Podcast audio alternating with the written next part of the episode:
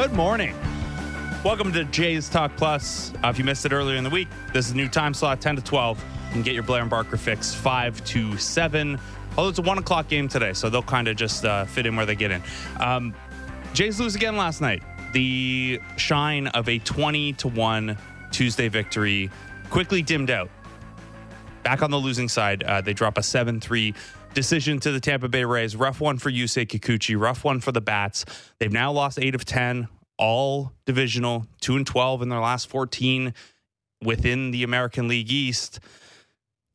Those, that standing page is starting to look uh, starting to look a little dicey as everyone around them uh, performs pretty well, and the Jays continue to sputter here. Uh, we've got a pretty loaded show as we not only break down what happened last night, but set up today's 1 p.m. start. Zach Eflin against Alek Manoah. Jays need the win to salvage a split here before they take off and face the AL Central leading Minnesota Twins over the weekend. Who better to help us sort through everything that happened yesterday, everything that's going to happen today, than Sportsnet analyst Caleb Joseph. Caleb, good morning. Thanks for uh, thanks for coming in a little early. Yeah, my pleasure. My pleasure. How you doing? to be here. Good. Wish the uh, wish the Jays were winning a little bit more. Covering winning edition of Jays baseball is always exciting, but long season, still a bunch of games left. Yeah, a lot of games left, and that feels more like a threat than a promise right now. Uh, you know, 50 games in, a 26 and 24 record in a lot of divisions in baseball feels pretty good. But when you are 26 and 24 in this year's American League East, and you've dropped eight of the last 10 all within your division, it's a little tougher. Um, how much extra for you does this little skid? Matter given that it is all against divisional competition. It's against the Yankees, it's against the Orioles, it's against the Rays. We're not too far removed from not a great series against the Red Sox either. Um, obviously, the quality of competition is really difficult that way, but these are the teams you want to measure yourself against. You do, and this division is tough. Like you've said, you want to win the division. We've seen what happens when you have to go into kind of a wild card scenario. Anything can happen, right? And I think that's the desire is to win the division. Yet you look at the standings, and it seems like the Rays are just pulling further and further and further away. Even though there's a ton of games left to be played, there gets a point. There gets a point where there can be so much gap there that it's really, really difficult to make up. You have to assume that all of these other AL East teams are going to go and beat up on the Pirates. They're going to beat up on the Cubs. They're going to beat up on the Cincinnati Reds. You have to assume they're going to win. Then what's the separator? The separator then is winning interdivision games. Jays have not been very good at it so far. That's how you're going to have to make up this ground. So they're going to have to win a lot of games outside of the division and start absolutely thumping the division to get up to the top. Can they do it? Absolutely. They're they're they're one little heater away from being right back in it, but right now it seems like they're a long ways away. Yeah, they just need Luke Raley to start a couple games here for, for Sure. Tampa Bay and Right. they'll be right back on track. But no, you're right. And and Sunday actually, this feels fast, but Sunday marks the one third of the way Sure. of their schedule. So if you're nine or 10 games back, a third of the way in, it's not like you get 162 games to catch up 10 games, right? You've got to then, you know, play at a plus 15 pace Mm. to, to catch Tampa Bay the rest of the way. Uh, so it gets pretty pretty dicey pretty quickly. And like you said to have you know to do all the work of a whole offseason of a whole 162 and know this early that if you make the playoffs because they're two and a half games out of a playoff spot right now. So it's not a not a certainty even though we think it's pretty likely that they'll they'll find themselves in a spot um, that all this work is going to come down to a best two out of three where anything can happen. It's uh not not a great feeling this early. So let's dissect a little bit of, of last night. Yusei Kikuchi has uh, another rough one. Five, it gives them five innings, but allows five earned. Um, you know, five strikeouts, great, but but a couple of walks, a couple of home runs. Um, what did you see from Yusei Kikuchi last night? And you know, how much it wa- was last night unique versus you know continuation of of him coming back to earth a little bit in May here? Yeah, this month has been tough, and I really believe that he doesn't have enough separation between the breaking balls and his fastball. When he sees when we see his fastball 95, 96, that's a really good sign. When he brings that type of velocity, you feel really good about that. Yet when you look at this cutter, slider, whatever he wants to call it, it is a it's a cut fastball. It can go mm-hmm. between 89, 90, 91. I think it even hit 92 yesterday on the gun. There's not a ton of separation there. He did start throwing a little bit of of of a breaking ball, curveball yesterday that could get down to that 83, 85 range. I like that one a lot more than the 88 to 91 cut fastball. As a catcher, you you need that difference, hopefully of 10 miles an hour, to really push and pull that hitter. When you have a hitter that's up there that is a little bit late on a fastball, because Yusei does have a nice zippy hoppy fastball. You have some guys that are just a tick late. Those guys, you need if you don't want to throw the fastball, you're looking at that 83 slow breaker to get them out in front. Otherwise, when you throw that 90 91 cut fastball, if they're just a tick late on the regular fastball, that's right into the barrel. If he wants to throw that, he's got to locate it perfectly on that down and in spot to the right handed hitters. And early on in the season, he was nailing that spot with that 90 91 cut fastball. This month, the usage in terms of uh, spray charts is all over the map. It's way more in the middle of the zone. And so he's throwing that pitch, which is basically right at their bat. I'd like to see him use that 83 more breaking ball, uh, more of a curveball type. And I love that 10 mile hour separation. But that pitch alone, I, I feel like, has really hurt him this month. That cut fastball has really destroyed him. And it does seem like Yusei Kikuchi would agree with you. Um, he's he'd thrown that curveball fewer than ten percent of the pitches he'd thrown coming into last night. He, he, threw 19 of them last night, trying to figure something out with the slider or cut fastball. Not there again. And he, he said this is from Shi Davidi's uh, post game piece at Sportsnet.ca. I realize that the shape is not the greatest right now. The slider is being a little more like a cutter right now, so he's aware of it too. Um, you know, I don't know if you were talking to him after the Yeah. game or something. Uh, just, Um, just watch the shape. you know? Um, so obviously that's something you you can try to work on in bullpens and things like that. But when you look at, you know, this is a couple starts in a row of this. This is uh, it, it's it's a bit of a tough spot because that when it's on and, and it looks more like a slider has been maybe his most effective out pitch. How do you balance that as you work with Yusei Kikuchi between now and his next start, where you've got to try to find that shape back and you've got to try it in a game if it, if it feels good in a bullpen, but it's you know like do you have to go into his next start thinking, hey, we got to go away from it quickly if it's not there? I think that pitch is something he can and should throw when he needs a strike. So, like, let's say maybe 3 1, 1 0 in counts where you know a guy's going to be aggressive and he's a really good fastball hitter that you might have a little bit of room for error. I'm talking about that kind of cut Mhm. fastball. Otherwise, I would really try and hammer out that, that bigger shaped breaking ball and continue to call that. These are two totally separate pitches that he's he's calling. Um, I wish he would throw that big breaker a little bit more. The the thing about Yusei though is he has not walked very many people this year. He's been really good in terms of creating contact. And he's done that by being aggressive, super aggressive. I mean, his pace is excellent. So it's like, okay, you're, you're throwing a nice cut fastball that's it's a little bit velocity wise too high for me, but I want you to back that down. So sometimes when you ask a guy to, to kind of slow down a breaking ball, they lose a little bit of that aggressiveness. So the last thing that I think the Blue Jays want is for him to kind of tick back a little bit, whether it's the split or whether it's that slider, and lose some of that aggressiveness. And now you know he's starting to spray the fastball. That's the last thing that can happen because he has been in the zone, and that was a huge problem for him uh, last year and in years past. So the fact that he's aggressive is good. I, he, I think he knows what he needs to do in terms of that shape. He's done it. He can do it. It's just a matter of calling it and executing it, and yes, just throwing it versus throwing that cut fastball. I think that's his. I think that's his security blanket. That cut fastball. He really likes that pitch when he really needs a strike, and it's a it's a fallback pitch for him when he doesn't feel good. When he feels like he needs a strike, he wants to go to that pitch, and I would try and limit that pitch as few times as possible. It's also a, pitch that, yes, he throws for strikes well, but in John Schneider's estimation last night, mistakes in the middle, right? Yeah. Yusei Kikuchi, he's cut down the walk significantly. He's allowed more home runs than any pitcher in baseball now. And uh, it's one thing to be able to throw it for a strike, but if you're not able to locate it on the the edges, you know, Sure. we reference edge percentage sometimes, how, how often a pitch is like a borderline strike that a hitter maybe has to make a tough decision on. You know, it, it's not it's not all that helpful if you're if you're throwing it for a strike and it's over the the meat of the play, right? Yeah, you're looking for edge and off. And last month, when he was having a ton of success, that was the pitch that that location with that pitch, he was getting a lot of outs. It's just that down and in quadrant to the right-handed hitter. If you go on Baseball Savant, the heat map was just perfectly down there.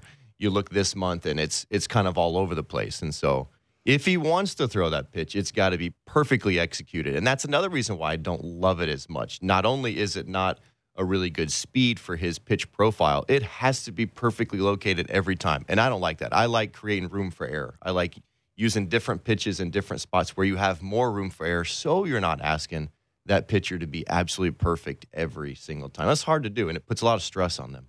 It sounds like it does. So, um, the the other big note from last night, especially, you know, I love talking catcher stuff with you. Uh, Danny Jansen leaves that game with left groin tightness. Now that that lined up with Yusei Kikuchi coming out of the game, so we don't need to dig in on the Jansen versus Sure, Kirk with Kikuchi. right. But we have seen them change up the the pitcher catcher uh, pairings a little bit. Let's let's start with the Danny Jansen focus though. Um, we don't know yet. We don't have uh, any update from this morning down in Tampa Bay.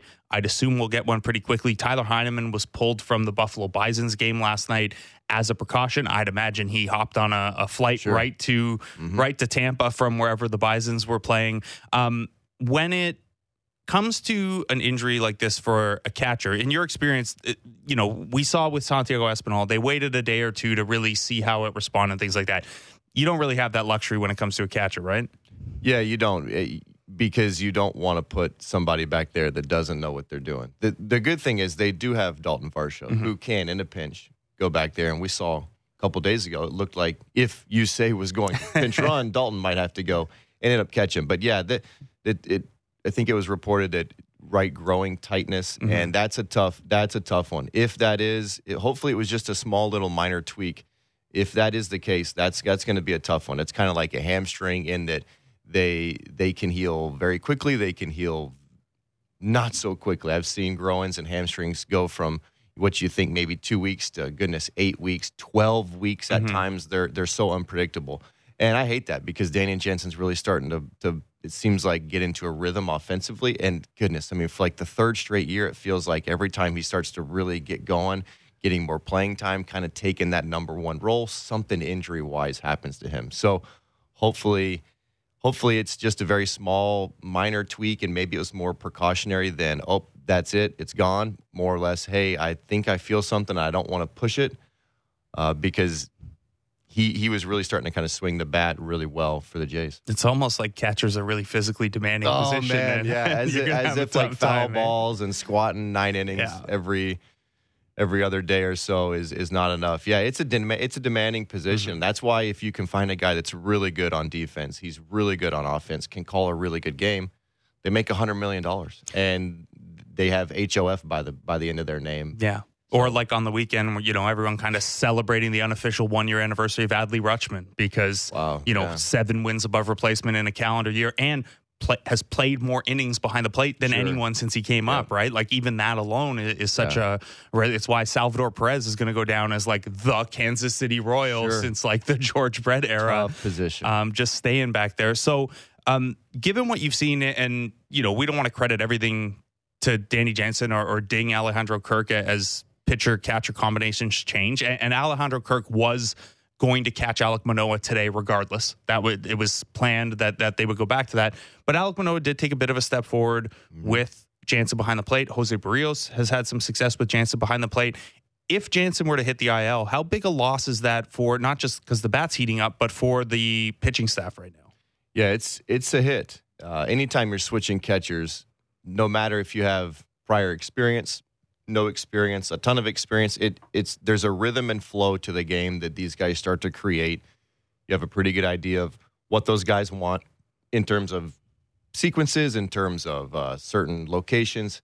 Bassitt is incredibly uh, detail oriented where he needs guys to set up. So has Heineman caught a bunch of these guys? Absolutely. Going back to his time with the Jays previously, yet things change too. I mean, Yusei's different than he was when Heineman caught him previously. All of those type of, of key issues. Yes, it's a huge deal that you just hope that Daniel Jansen's out for a couple days and he's going to be able to avoid an IL stint. Can it can it can it be done? Absolutely. I mean, catchers get hurt all the time, pitchers adjust, but it's that little adjustment period that might take a start with each guy that the Jays just don't have they don't have time for this. You know, they're, they're especially just, right now. Yes, we went over the standings, we went over the schedule. They they they need to you know continue a, a bit of momentum running into this next month. They they've got to really start running after it. So, is it a deterrent? No.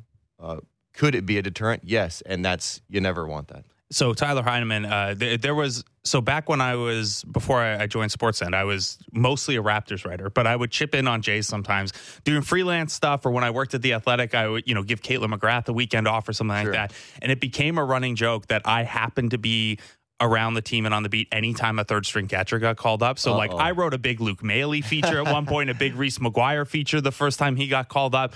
Uh, I'm curious, like, were I on the writing side right now? This is this is my assignment. Tyler sure. Heineman's yeah, mine. There you go. Uh, I got dibs, but I, I'm curious your take. So, this is a guy who he's been around a long time. He's almost 32. He's you know his baseball reference page is oh, sure. this long yeah. because of how much he's bounced around organizations at the minors and uh-huh. the major league level. But he only has 85 major league games. He only has two he has fewer than 250 plate appearances at the major league level. How does a guy like that develop a reputation as a good game caller and a good defensive catcher when we've never really seen it much at the major league level other than, you know, 2-3 games at a time?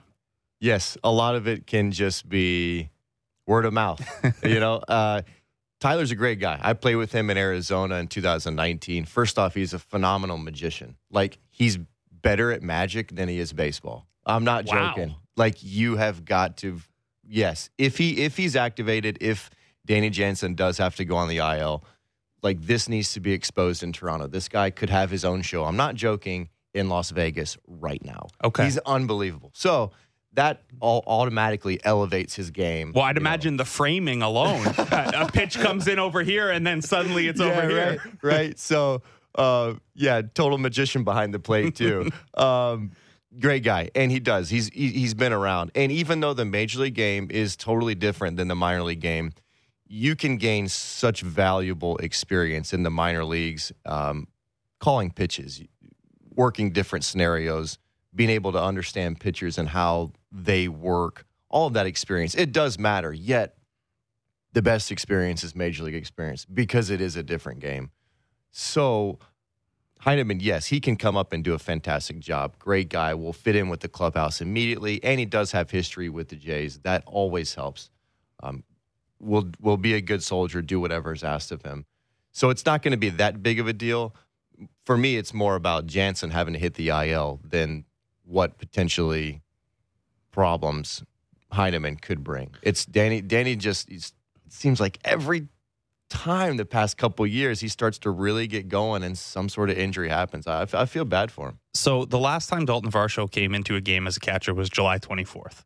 Uh, okay. in a in a regular season game anyway. I don't I know he was doing some work down at spring training, but not get it. He didn't. Sure. I don't think he got in any games. He's young enough. He's athletic enough. Yeah. He can hop back there. you, you don't have a word like if no, they if they need to oh, like let's play out the scenario. Jansen's only going to miss two days, sure. so they don't need to activate Heineman. You, you could throw him back there in a pinch? Absolutely. There's no question. He he is very athletic and still young. You know, if, and now if this guy was 34 and hadn't caught in a couple years and was one squat away from blowing out a hamstring. No, he's incredibly athletic. He could get back there, put the gear on, and be totally fine. Just a matter of figuring out the PitchCom, I guess. Now, yeah, the, the right? way it's used now. I mean, how these guys have adjusted so quickly, I don't know. I mean, Bassitt has like eight pitches, and he doesn't even look. It's almost like braille down there. Yeah, so I, I, think it's impressive, actually. Yeah, it's it's also there's a, a fascinating thing, and this is maybe a conversation of its own, but catchers in general, and pitchers deserve some of the credit for this since we blame them when stolen bases happen. Stolen base attempts way, way up. And initially, stolen base success rate way, way up too.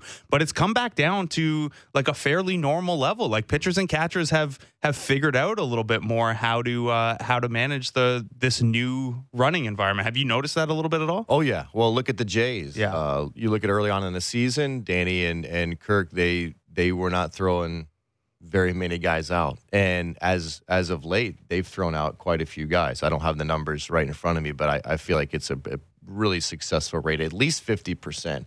And Kirk, especially, Kirk's thrown out probably at least four out of the last six that I can remember. But yeah, a lot of it has to do with just them timing, learning that maybe it's not smart to go all the way down to one on the pitch timer and varying that. And using the timer is actually a really great way to validate your looks. If you're coming set at, let's say, eight and you pitch at six, well, you know that next time if you come set at eight and you pitch at three, that's a three second hold difference than what you did the pitch before. And it's not so much, yes, you have to be quick to the plate. If you have a guy that's a 1.5 seconds to, to home plate, that's an automatic kind of green light to tell the runner you've got a chance. We saw with Mike Baumann on Saturday, right? The Exactly. Jays ran all over him when Yep. he came into the game. You've got a slow time. That's one thing. Most of these guys are going to have pretty decent times. So what what you're trying to do is vary the holds and vary the looks. And so when you have that timer, it gives you some validation if you know when you're throwing versus oh well I came set I think I held for a one count and then go now I'm going to hold for a three count and it still was a one count. That timer can help you. And going down to zero, it kind of is in favor of the runner then because Mhm. you're banking on them not making a move and you almost get like a free running start. So learning that up and down, that ebb and flow of not using the timer for the runner's advantage and actually using it for the pitcher's advantage is uh I think it's starting to level out. It's been pretty fun to track, and and it- like success or thrown out, like the the higher stolen base attempt environment is so fun. entertaining. Yeah. It's fun, and that's that's what I love doing as a catcher. And then as as my career like went on and on and on, the stolen base attempts they ju- it's like they disappeared, and it's the funnest part of baseball. I think between the triple is a stolen base attempt. But for some reason, the crowd they absolutely love it. They get into it, and it's exciting watching a guy trying to steal a base. It's, yeah, and especially now that you, you can't throw over eight times Right. if a guy's gonna if a guy's gonna. It's funny. I was talking to Keith Law of the Athletic yesterday, talking about, and I asked him like, how do we how do we adjust how we're thinking about guys in the low minors or even guys in, in the draft in July now that stolen bases are way up? And he was like, well, we've always kind of like overvalued speed and then not asked the guy the fast guys to steal bases. Sure. So Yeah. uh, we're correcting there. Um, so we talked about it. Danny Jansen, Tyler Heineman, kind of beating around the bush a little bit here. That Alejandro Kirk, you know, you mentioned the the control of the running game has come up a little bit. He he grades out as about average Mm-hmm. overall with the running game uh, per some of the Baseball Savant Statcast metrics. Solid as a blocker, but his metrics when it comes to framing pitches have dropped off dramatically. He was one of the very best in the league last year, and this year he's come back down to being about average when it comes to framing pitches. Um, what have you noticed that in that regard, and where would you like to see him grow on the defensive side? Obviously, the offensive side we could get into as well. Sure. Um, but just behind the plate, what are you seeing from Kirk in terms of you know positioning and setting up, and not being able to steal as many strikes for his guys? Yeah, it- this is such a sticky subject. Some of it has to do with who you're drawing in terms of home plate umpires. I don't think people talk enough about that. A lot of your draw can really throw your game off. If you have a pitcher friendly guy back there and he's having a good game on the corners, your your numbers can skyrocket really quick. And if you have a, a hitter friendly guy back there, you could be doing so many things right and not get calls. So that is probably the biggest factor. no doubt about it, is who's behind the plate. What I do see though from Kirk is I see a little bit less mobility and fluidity as the the pitch is coming. So a little bit more of a stagnant um, target. And if the ball is you know outside of the shoulders, it's just basically the glove is moving to go get it. Where in years past, I feel like if the if the ball was a little bit outside of the shoulder line, he was making some slight body movements to help kind of center that ball with his body. Um, it's hard. I know you can't see me right now, but Some people just can. we're yeah. we're simulcast Just on Sportsnet having- 360 too. Having So this, having a little bit of body movement uh, with your glove, it it it allows that ball visually for the umpire to to look like it's more in the center of your plate, and nobody's setting up. Well, for the most part, nobody's setting up four inches outside. So that that really helps. I do feel like his glove is moving way more than it has in terms of the catch and kind of the pull. We've seen this quite a bit on some of these inside pitches. I think there was a couple pitches with with uh, with Bassitt, maybe two or three starts ago, uh, that he had a couple inside sinkers that weren't called, ended up turning into a four run inning.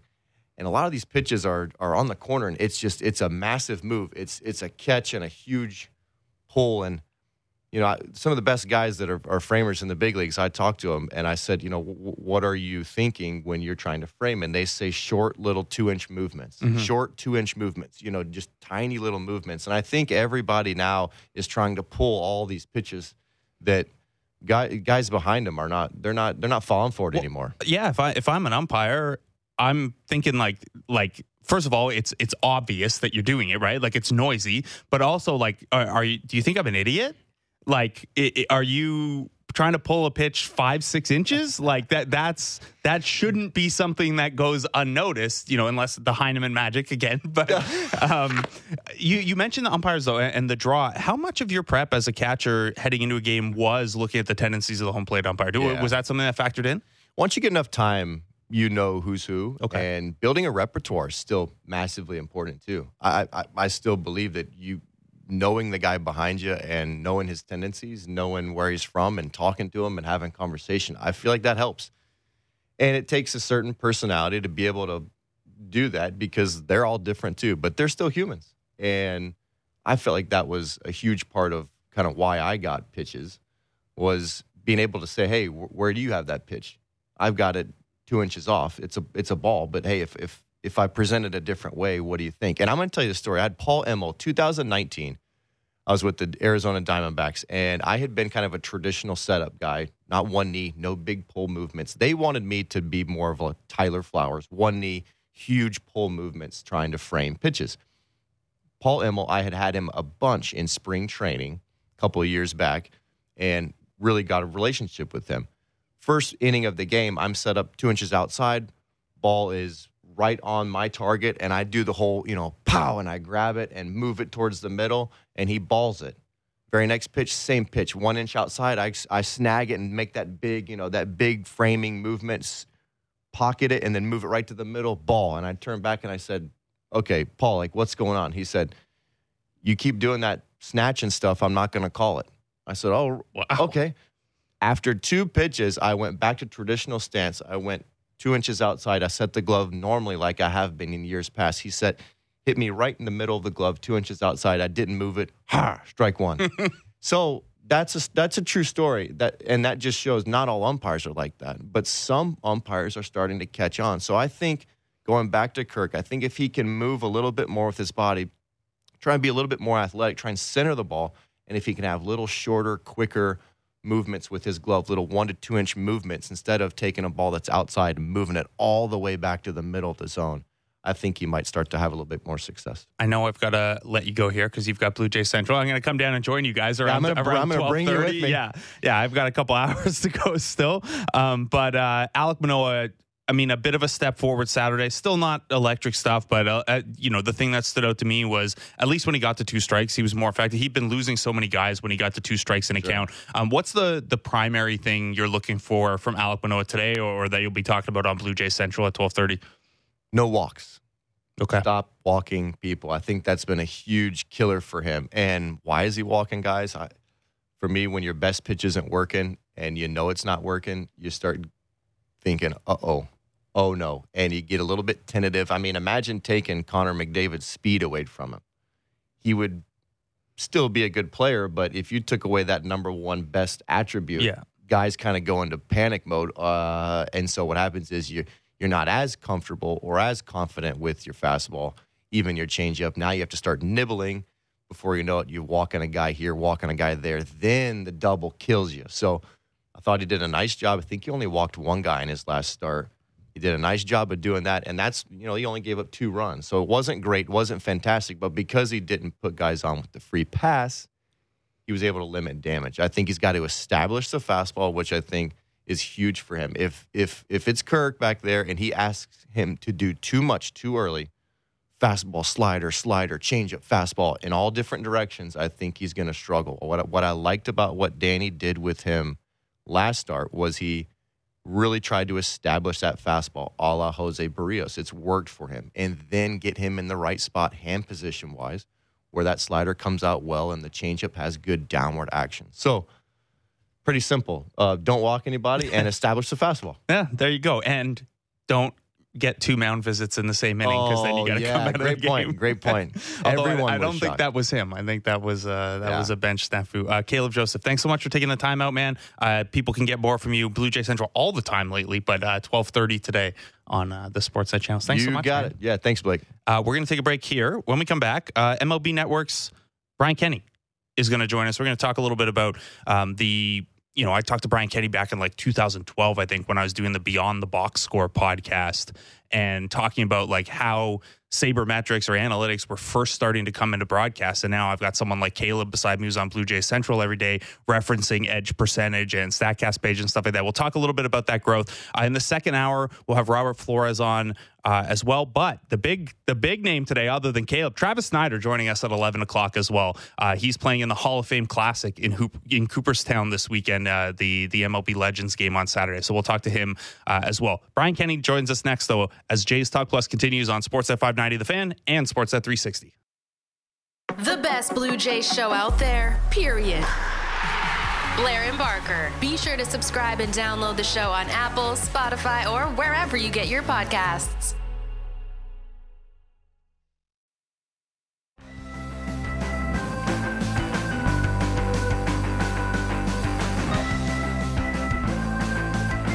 Welcome back to Jays Talk Plus. I'm Blake Murphy. That song is uh, by Des Money, who's a family friend of our next guest. Host of MLB Now on MLB Network from noon to 1 p.m. each day. It's Brian Kenny. Brian, how are you, man? Wow, Des Money. That's deep. Eddie Money's kid. I, I didn't expect that. Well done, Blake. Yeah, well done. I got to put a little research in. You know, I, I know that you are uh, kind of tangentially family friends with the Money family, so you know we, we sprinkle a little bit in. You know. That's awesome. Uh, Ed, for people who don't know, it's just, it, it, people don't know this. um, right. Eddie Money's father and my father were partners in the 108th precinct in New York City. Unreal! What a connection to have. Um, that's awesome, uh, Brian. Thanks for thanks for joining me this morning. I know you get your show noon to one. Um, I don't know if you remember this, but back in like 2012. So I, I most of my career I, have been on the the Raptors beat, but I kind of started on, on the baseball analytics side and now on the Jays side.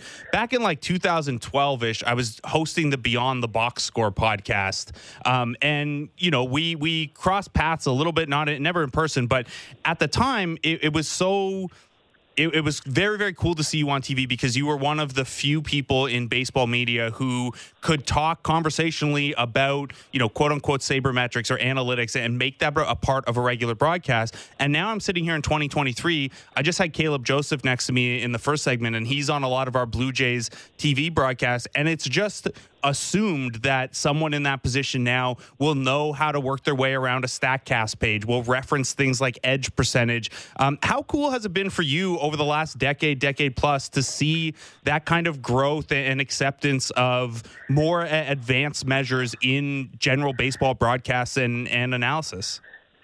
Yeah, it has come a long way. It's amazing. There, there, there's still resistance to different things. Uh, we've kind of changed where we where we resist new information.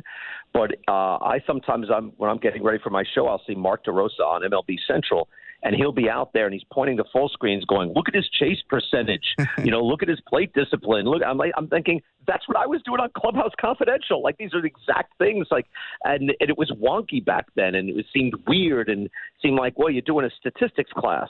And now the players do this. Like this is where the game is won. Like in controlling the strike zone. How often do you chase? How often do you make contact? How often do you swing when the pitch is in the zone? Like how much how much damage do you do when you do get a pitch to hit?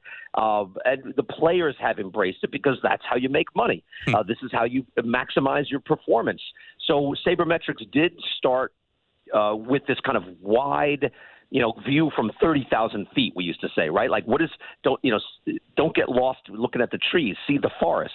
Now it's very much in the trees. Now you're looking at the bark.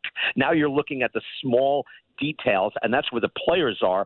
And you're right, it's just part of the, the nomenclature now. Now it is just, it's accepted that you'll be speaking this way, where it was very wonky and nerdy, you know, maybe 10 years ago. And so much of it is in how communication grows, where none of the stuff you you just used as examples, you know, you go back to the 70s or 80s, like players knew that it was probably bad to swing at more pitches outside of the zone, and it was probably good if you were a pitcher if you could put it on the block all the time.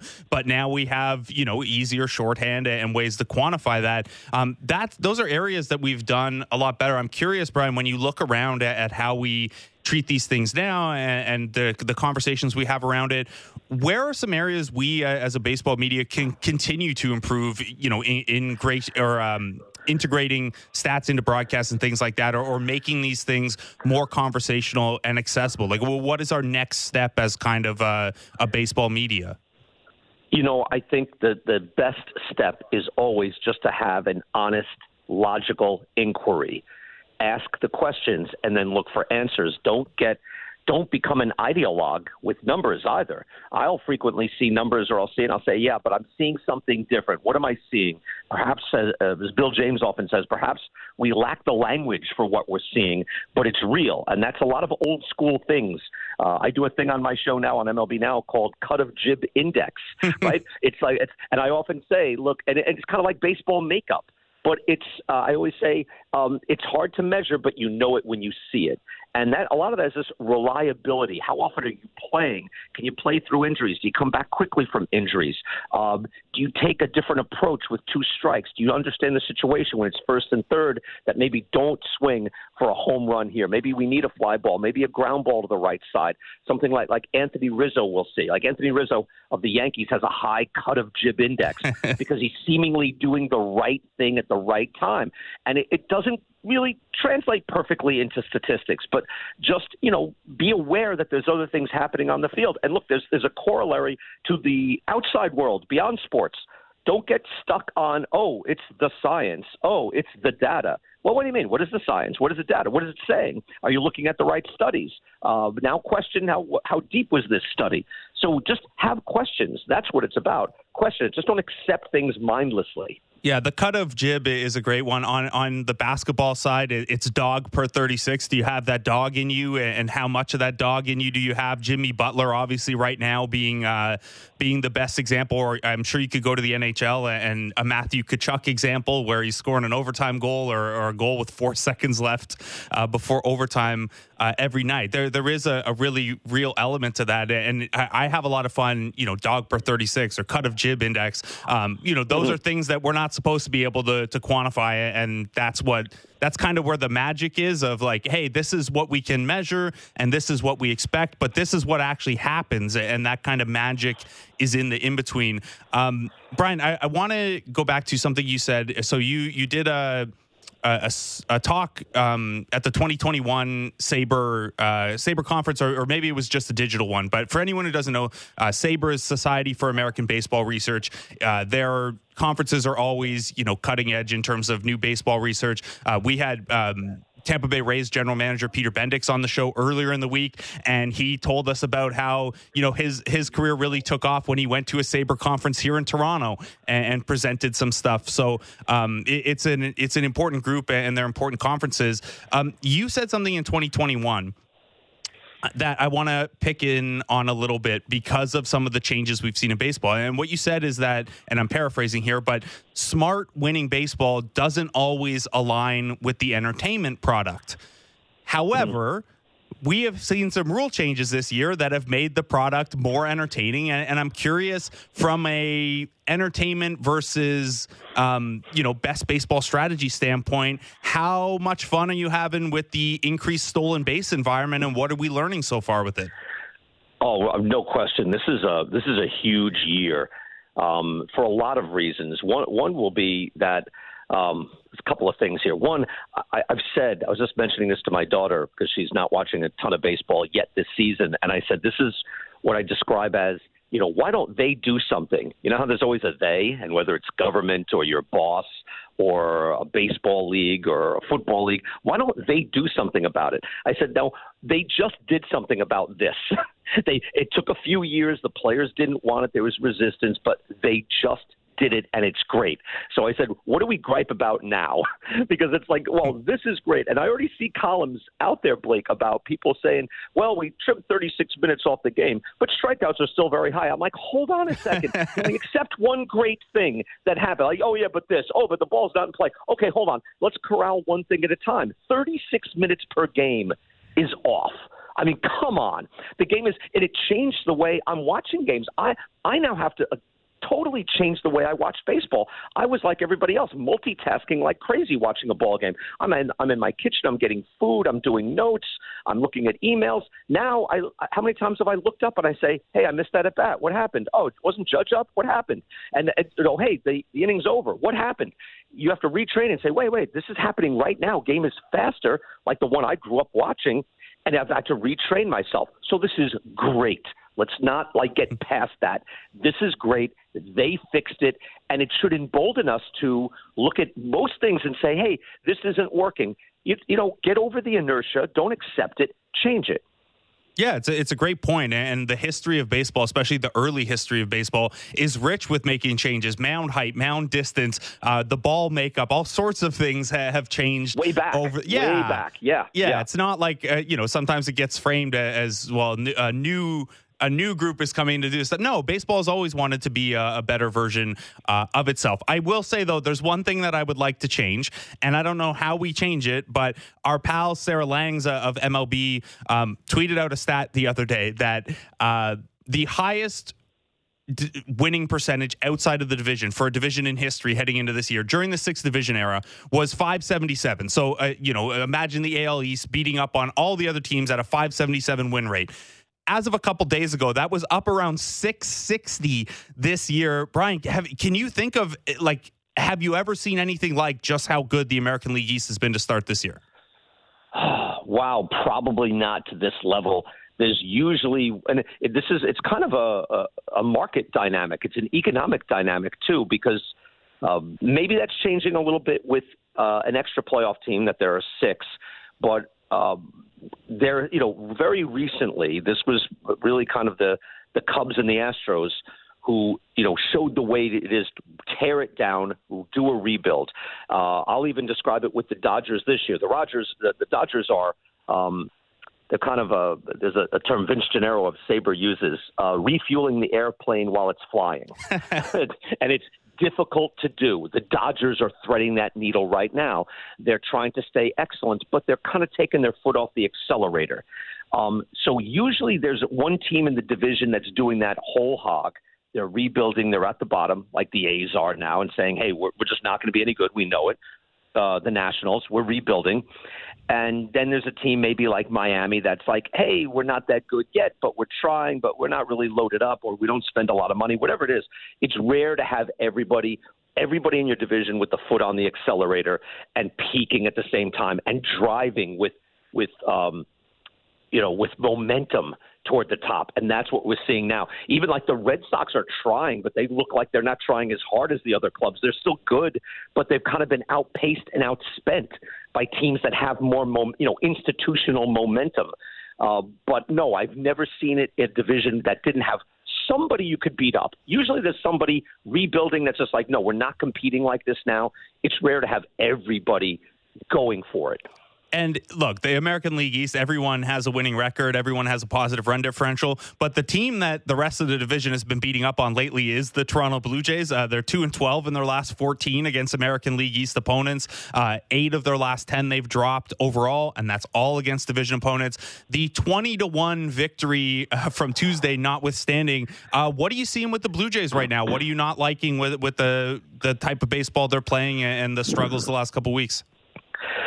It doesn't make sense to me. Uh, it's it, it's a powerhouse club. Uh, we're actually talking to Kevin Kiermaier today. Kiermaier's nice. having a great year. Um, Dalton Varsho isn't hitting yet, so those are the two defensive outfielders that they got. I still like those moves. Uh, maybe you're still missing Lourdes Gurriel. I get it; he's hitting very well for Arizona but I like the moves um, when they happened. I don't dislike them now. Kiermaier's plus ten in defensive run saved, Ooh. still handle the position. Um, I love, you know, I kind of love your team. Um, I, I'd have to watch them day in day out to see what's not quite happening here, because the pitching looks deep enough. Um, your hitting should be explosive. Um, it doesn't make sense to me. Your defense just got better. So it could be just right. Degree of difficulty in the schedule, it's small sample size. I would still, I, I, very much expect this to be a playoff team. I'd be stunned if it didn't happen. Yeah, me too, and it would change the dynamic of this show in October. Certainly, if they're uh, if they're not. Um, Brian, last one for you before we let you go. I know you got a show to prep for, um, and, and let's I was going to keep it American League East. I, I know the Orioles have this big, uh, you know, gap with their actual record and their Pythag record, but because we have new champions of run differential in, in baseball, I'll just ask, uh, how much are you believing in the Texas Rangers as legitimate title contenders in the AL West? Hmm. I mean, division contenders. I'm not completely sold, but they're pretty good, um, and their basic production is good. If you have an excellent Marcus Semien and an excellent and healthy Corey Seager that's playing, they're going to be pretty good. I think they're a little out ahead of their skis. They've already hmm. shown they are a team. You know, they are a team that, that you kind of expected Toronto to be, meaning they will pummel you on certain days, right? Uh, which Toronto just did. But you, they are a team. They'll have a lot of. Hey, they beat them sixteen to three. They, they just lit you up. I think they're overperforming a bit. Um, at the end of the season, I would still expect the Astros to take that division. All right. Well, that's uh, it. Also makes the the playoff race a little tougher, where it's possible the American League East gets four teams in there, but a couple teams in the AL West uh, might have something to say about it. Brian Kenny, thanks so much for taking the time out, man. Uh, have a great show today. Have a great chat with Kevin Kiermaier on MLB Now uh, in the noon to one p.m. hour. All right, Blake. Thank you very much. Enjoyed it. Thank you. Brian Kenny, of MLB Now on MLB Network. Again, they'll have Kevin Kiermaier uh, on that program today. Kevin Kiermaier, by the way, one of five lefties in the lineup for the Blue Jays today. It is without question the most bizarre Toronto Blue Jays lineup that you have seen this season. Uh, that is in some part because it's a getaway day. Danny Jansen is, has not been put on the IL yet but he's obviously not in the lineup today. Shi Davidi reporting from down in Tampa that Tyler Heineman is there. Uh, he is on the taxi squad for right now in case an IL stint is required for Danny Jansen. But for today, uh, Dalton Varsho would figure in as the backup catcher or emergency catcher as needed. Uh, again, five lefties in the lineup, which if you know who the Blue Jays lefties are, that's a bit of a, a bit of an odd one. Also, a bit of an odd one in that Zach Eflin isn't really that heavy of a split guy. Now, so far this year, I, am not a huge believer in over a large sample, most guys being um, having the potential to be split neutral as pitchers or, or, sorry reverse splits. So far this year, that is what Zach Eflin is. He he's had some reverse splits early on, um, but if you look back historically in his career, uh, he's a, he's about what you'd expect. More often than not, lefties are going to hit him better than righties do. We'll tee up those matchups a little bit more detail um, later in the show heading into the game because we're on until 12. The game's at 1 o'clock. Um, but if you're curious, the lineup today reads Bo Bichette at the top because George Springer's getting a day off. Uh, Dalton Varsho hitting second. Vlad, Brandon Belt, Matt Chapman, Nathan Lukes hitting sixth. Alejandro Kirk seventh, and then Kevin Kiermaier and Cavan Biggio ran it out. Uh, I was not kidding that this is one of the weirdest Toronto Blue Jays lineups uh, you've seen so far this year, and probably will see. We'll see how it works behind Alek Manoah up against Zach Eflin starting at one o'clock. Before we take a break and get to Travis Snider, a guest I'm very excited about. Uh, it's a beautiful day out there. It's been a beautiful couple days. Uh, maybe you're thinking, hey, what's when does Budweiser Stage open? Well, it opened this week. And Beck and Phoenix are co headlining Budweiser Stage on September 3rd as part of their Summer Odyssey Tour. We've been giving away tickets all week long. To enter, all you have to do is tune into Jays Talk Plus today, tomorrow, listen for the code word, and then text that code word to 590 590. Today's code word is after midnight.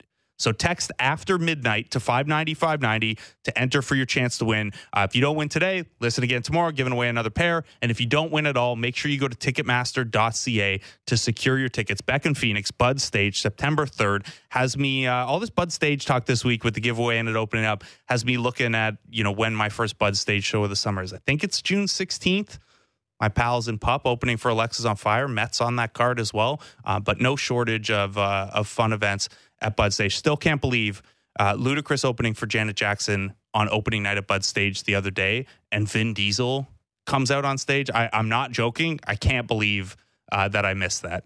Um, at least the Blue Jays won 20 to 1 that day. Uh, we'll see if the Blue Jays can uh, win today and even up this series. Uh, we're going to take a break. When we come back on Jays Talk Plus, though, we're joined by former Blue Jay. He'll be representing the Blue Jays at the Hall of Fame Classic in Cooperstown this weekend. Meets don't clash. Travis Snider joins us next on Sportsnet 590 The Fan and Sportsnet 360. Breaking down the top stories in the NHL every day. The Jeff Marek Show. Subscribe and download the show on Apple, Spotify, or wherever you get your podcasts.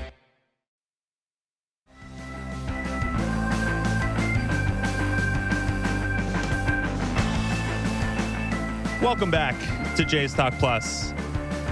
I'm Blake Murphy. That music can only mean that that Travis Snider is getting close to hitting. Travis Snider joins us now. He's down. He's going to be down in Cooperstown uh, for the 2023 Hall of Fame Classic. The Legends game goes tomorrow. He'll be hitting six, playing left field. Travis Snider, thanks so much for joining us, man. How's it going?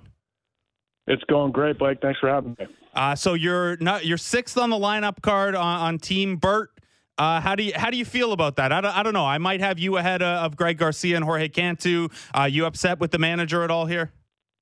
You know, it's funny. I didn't even know the lineup was posted yet. I thought we were going to get that lineup the morning uh, the morning of the game. So I guess I'll just have to deal with the disappointment of hitting six, even though I spent the bulk of my career down towards the end of the order there, so I'm used to it. uh, well, it should be uh, it should be a lot of fun. Um, how did how did your involvement in this game come about? I, I, know you know they try to have a representative from from every team, an alumni from every team. Uh, how did it come about that you're the Blue Jays rep for the Hall of Fame Classic?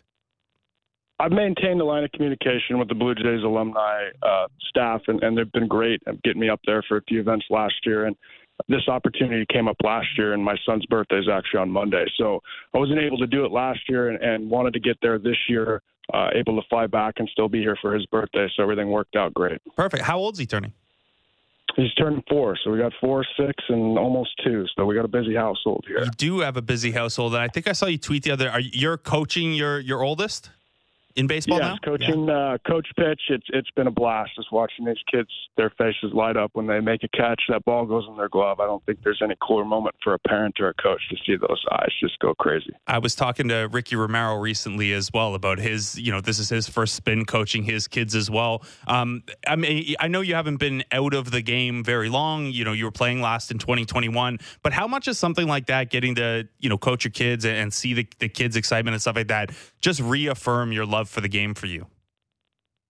Yeah, I think brings it back to the glory days for us as kids as you start making friends and putting together the teams that you end up playing with for 10, 15 years if you're lucky. So I, I see my son's group of friends, and, and they're just a great group of parents. We got coaches that are helping out. So it brings a community aspect that I had a lot of as a child and, and very fond memories that I hope to not force my memories and, and my experiences on my kids, but provide them with an opportunity to go out there with their best friends and play a game and have fun doing it.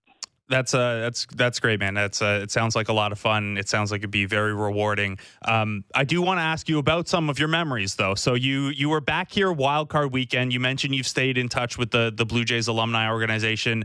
Um, what was that like for you? I, I mean, I know you're you remain very well received in in the city of Toronto and among Jays fans. Uh, and that outcome was not necessarily what anyone was hoping for. But um, how was that weekend for you last year? I got paid to watch playoff baseball. To be totally honest with you, so it was it was pretty pretty amazing. Uh, and they've given me tons of opportunities over the years to do things, and I was just grateful that it's the Seattle Mariners, a team I grew up watching, playing the Toronto Blue Jays. I wish we would have gone to Game Three. I wish there would have been a little bit more action on the Jays side, but I think overall, just getting that experience, you know, being one year out of the game, uh, still being able to stay connected to it, and then getting up there and getting to see guys like Ricky and Edwin and, and other guys that were there throughout the time that uh, I was able to spend, you know, a few days and, and revisit some of those memories of my time there in my young 20s and all the pressure and anxiety that I was carrying around, and just to see the city in a different light, man, and not worry about if people recognize you or what you what your batting average is or what you did the night before, and if somebody's going to say something to you, it was really a a, a full circle experience for me and, and something I'm grateful for those opportunities to go back because I love the city of Toronto and, and the, the fans of Canada have just been so supportive of me over the years. I'm really glad you got to do that. And I remember around that time you had a, a really thoughtful and touching Twitter thread uh, about that experience uh, as well. And you've spoken openly since you, you left the game about wanting to help players with the mental side of things, particularly with, you know, how do we deal with failure? What does that look like as you're coming up through the minors or, or when you first reached the majors? Um, can you tell me a little bit more about that? Uh, obviously, you know you've shared your experience, but but how do you think that you know you sharing your experience can help the next generation of players who might go through something similar? Yeah, I mean, I found out about a year ago I was diagnosed with complex PTSD, which is a, a product of a lot of things that have happened uh, in my personal life, but also, you know, if you look at my career, there was a lot of ups and downs, and I think what I've learned throughout this process is not just to be a victim, right, but to really understand what has happened in the past and how that uh, can affect the present and the future. And we learn in sports psychology and working with some of the best, you know, in that field, how to really perform on the field and overcome some of those things. But what I've learned and, and going back to kind of the roots of coach pitch and T-ball and seeing where some of these things really start to get implemented in kids' brains as far as their identity of if I'm a baseball player, do I play baseball? And I think that was something I talked about uh, a little bit in the thread and, and in a few other interviews where I just realized how much of my love that I craved and looked to receive was through the game of baseball. And that's something that, as my partner and I are launching a new company, I'll have more information for you guys over the next month or two. But we're really going out and hoping to provoke the conversation with parents and coaches of how can we better support these athletes at the youngest age groups, right? The, the hockey players, the baseball players, the soccer players that are getting pushed into this culture of what are you ranked in the state and uh, you know how many games is your team playing at 8U, 9U, and it's just it's become something where I feel like we put too much pressure on our kids to go out there and have to perform and, and achieve things instead of giving them a chance to actually experience the game and start to cultivate a healthy relationship with it. Well, Travis, I, am uh, of course sorry that you know that's your diagnosis and that's been your your lived experience. But I think it's in- incredible that you and your partner are able to you know turn that around and, try to use your experience to make sure that you know the next generation of players and kids don't have to go through that. And, and you know, growing up in hockey culture here in Canada, you know, I think that that probably resonates with a lot of people, even if they didn't play baseball at a high level, because you know that's a you know that's that's not just a part of your your individual uh, identity here. That's part of your your nationality and, and identity yeah. uh, here as well. So um, excited, really excited to to hear more about that. Please do uh, keep us updated, and we'll share that um, with listeners. When you look back at your own career, um, are there are there any moments that you know you've you've reflected on where hey, with with the benefit of what you know now and what you've learned and what you've been able to glean through sports psychology and your own just personal learning um, certain moments or, or, situations that you think could have turned out different had you been you know better equipped with the kind of the kind of perspective and mental education that you're talking about Absolutely, and I, and I think there's a, a part of it that just has to come with experience, right? But there there also is a part of it where getting sent down. I've talked about that. The first time I ever got sent down was the first time I was not good enough to play on a team, and that was something that was my ego was not prepared to handle. Right? Everybody's like, "Oh, were you ready to play in the major leagues?" I think statistically I showed I could I could physically go out there and perform with the best, but when the mental side of things caught up to me, the emotional side of things that I had just kind of been able to bury through all my off the field stuff that I was dealing with and use baseball as my my outlet. Um, when that was kind of taken away from me, or at least I felt like in that moment it was taken away from me, instead of being able to zoom out as a 21 year old kid and say, hey, you have another 10 or 15 years to get this thing figured out. At that time, I was so consumed in what I felt like was my my path, my trajectory, my my purpose was to be a franchise player for the Toronto Blue Jays. I'm I'm sitting there thinking, am I going to retire as a Blue Jay? Right? I want to be up in that ring of excellence with my boy Jose and hmm.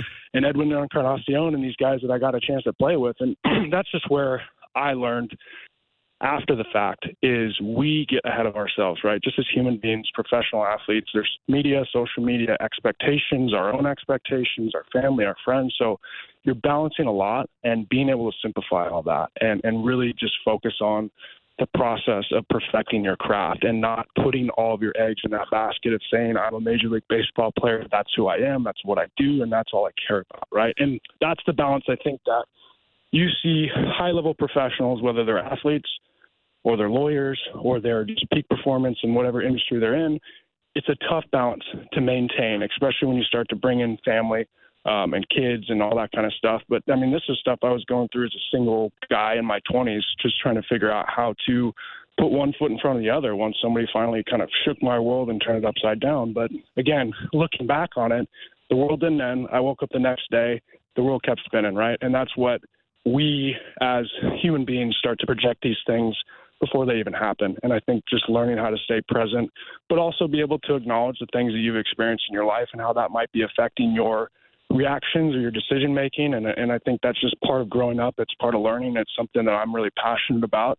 Um, and hope to, you know, help other parents that are going through what I'm going through right now. Is how do you provide your six and three and two year old kid with a, a safe environment to go out and play sports, and then cultivate the strong, resilient, high character kids that we want to, you know, we want to praise for all the right reasons and give them all the opportunities in the world to go achieve things without the feeling like I have to be this person, I have to achieve this degree or this profession, otherwise I'm not going to be worth anything. Yeah, I think that's incredibly important, and, and, you know we can do things like like in Canada, for example, you know May is mental hair, mental health awareness month, so you know a great trigger point to have some of these conversations. And there are certain days throughout the year where people have it, but what you're talking about is fundamentally shifting the culture from a very young age around how do we balance, you know, self worth in sport and why we're playing sport. And I, I think it's huge. Again, I, am really looking forward to hearing more and reading more about what you and your partner are, are doing around that. Um, I, you mentioned Jose Bautista there, so I'm going to lighten it up a little bit, and and I'm gonna yep. I'm gonna kind of zoom back and take you know some of your time with the Blue Jays here. Um, I guess first, are, are there any of the the guys from your era, the Blue Jays, that, that you remain close with? Yeah, I mean Ricky, Ricky and I still talk tons of trash on uh, you know DMs and text messages, and we were swapping our our little league uh, practice plans and giving each other advice on that. So, Ricky, uh, you know, I still talk to JP, I still talk to Casey Janssen once in a while, Scott Richmond. I think he's going to be swinging by on his way up to BC. So, and then Brett Lawrie and Adam Loewen live in the area. I don't see him as much as I wish I would, but still stay connected with the boys. Um, you know, saw Vernon last year up there, saw in Edwin. So I mean, still have good relationships. But the way baseball works, man, you play long enough, you you meet a new group of guys every year, and and you hope that the ones that are special to you. And, and I went through a lot with those guys, so there's definitely a bond there. That whether we talk every day or, or once a year, it's still tight. The Ricky one stands out to me just because I, have had similar conversations with him about the mental side and, and, how we could, you know, better handle players on their way up or, or at a young level. But but it also strikes me just because I know uh, the Niners and the Seahawks play twice in like a like a 14 day span or something like that this season. So I'd imagine your your trash talk with him would reach another level around that time, eh? Yeah, I've had to back down a little bit. I had a great run going there for about eight years. A lot of free dinners paid paid for by Ricky. Uh, a lot of non-responses. He ghosted me a few times because I went for the throat and I buried him. So, looking forward to uh, a couple of matchups this year. Hopefully, the Seahawks can um, continue to push forward and, and get better and, and the 49ers can take a step back because they've been they've been getting out there a little bit on us and we need to slow them down. Yeah, but I mean you guys made out so well in the Russell Wilson trade though, so you you're you're looking pretty good. The extra first round pick and everything, you, will be all right. Um, I know this isn't just Ricky, but I, I, know a bunch of you guys from that era fancy yourselves uh, pretty good golfers as well, and I, I, know that's something you post about a bunch. How how does your game rank among that crew uh, of XJs that you might golf with sometimes? Let's go ahead and back that up and say I never said I was a good golfer. I love golf. I'm a 14 handicap. I can shoot, you know, mid to upper 80s on one day and shoot 105 the next. So this isn't about being a good golfer. I, I had an opportunity to invest in an indoor golf facility here, which was awesome just to go in and get a bunch of work in this winter like I would on my baseball swing. I could just translate it to golf and focus that energy and time. So it's something I've learned a lot about. I've become very passionate about golfing. I like to go play on really nice golf courses and probably spend too much money doing that mm-hmm. if you ask my wife. But I'm actually putting in the work behind the scenes and I'm not posting, you know, low scores yet, but I feel like I'm I got a good process, a good coach, and, and a good team around me, and we're just going to keep pushing. And maybe maybe someday I'll make it to the PGA Tour. All right, that's a very uh, a very polished athlete uh, answer. Um, so, in, in, looking back on on your Jays time, uh, one thing that always stands out to me is like maybe maybe this is just the age that I, I am and where my Jays fandom was at that point, but I, I, do kind of associate that era of jersey with you and, and, Ricky, the the black jersey with the you know the toothpaste Blue Jay or whatever you want to call it. Um, all these baseball teams have been rolling out City Connect jerseys with you know throwbacks or, or nods to their history or the city or whatever. What would you think of when the Jays roll theirs out? There's like a Travis Snider era of jersey touch to it. Like, would you like to see that logo and that color scheme come back as an alternate jersey at all? Yeah, you know, I like the the current logo because it's got the old school feel, but it's new school. And then we had the powder blue. I don't know if you remember back mm-hmm. then. It was powder blue Tuesdays, and the boys were not a fan of putting those uniforms on. They didn't have buttons, so if you had a little bit of a soft midsection like I did at the time, you could see it. You couldn't hide that thing behind your belt. So anything with buttons. And I think, you know, going back further, I like the older Jays logos better than the, the toothpaste J, as you called it. But again, if they're going to roll out, you know, to honor me and Ricky, that would be just amazing. You know what I mean? um, all right. Um, I, I, know, you know, you're not you're not in it every single day, but but have you been able to check out much of this year's Blue Jays squad? And, what do you? A bit of a, a rough stretch right now, um, but you saw this team pretty closely in the wild card last year. It's most of the same pieces. Uh, what do you make of this year's team? Uh, what I make of it is for the media and the fans to just take a couple big deep breaths because you got a hundred and something games left. I think it's game 50 now. I know it's been a tough 10 game stretch, but if you look at it in 10 game stretches, you got 16 of those over 160 games, and you're going to have another four and six or three and seven or two and eight um, and, and, it's how you manage that uh, inside the clubhouse, right? The fans and, and the media, you guys do your job and, and cheer, cheer them on and boom if you need to, but understand that it's a long season. There's going to be another one of these slides in a month or two.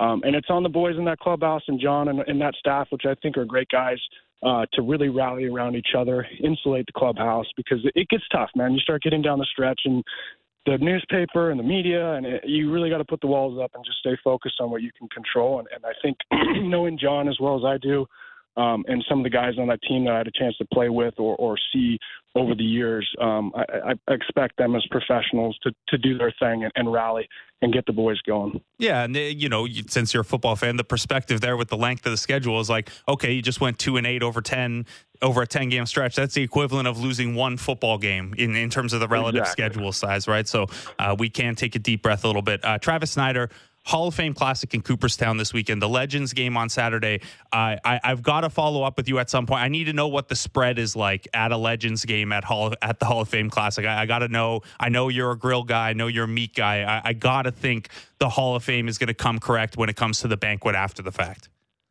I'm going to keep my expectations low, but I'm I'm hoping that you're right and that I can I can fill you in on something good like prime rib or lobster. um, just pray for my hamstrings and obliques. I'll be honest, I haven't done much in terms of preparing for this game.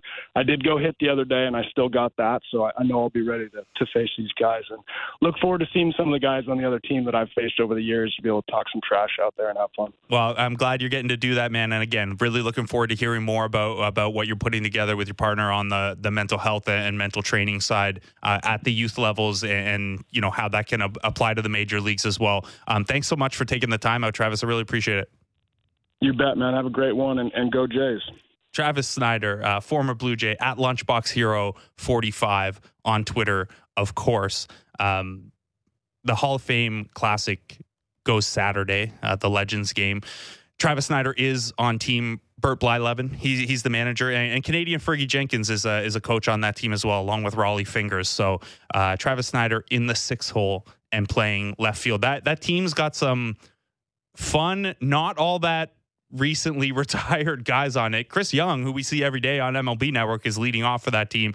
Josh Reddick, king of the wrestling walk up music, uh, is going to hit second there, and a, a, couple other fun names as well. Glendon Rusch getting the start for Travis Snider's team. So keep an eye out for for clips from that, for highlights from that. Uh, if you missed, we mentioned it a, a, little bit earlier. We do have a Jays lineup. We'll go into some of the uh, matchup stuff in a little more detail as we get toward the end of the show. It is a one o'clock start, so we have the lineup already. We know it's Alek Manoah against Zach Eflin. Uh, once the show ends at 12, I'm hopping over to the Blue Jay Central with, with Jamie and Caleb. Uh, we'll get into some more of that, but the big headline item is no Danny Jansen update just yet.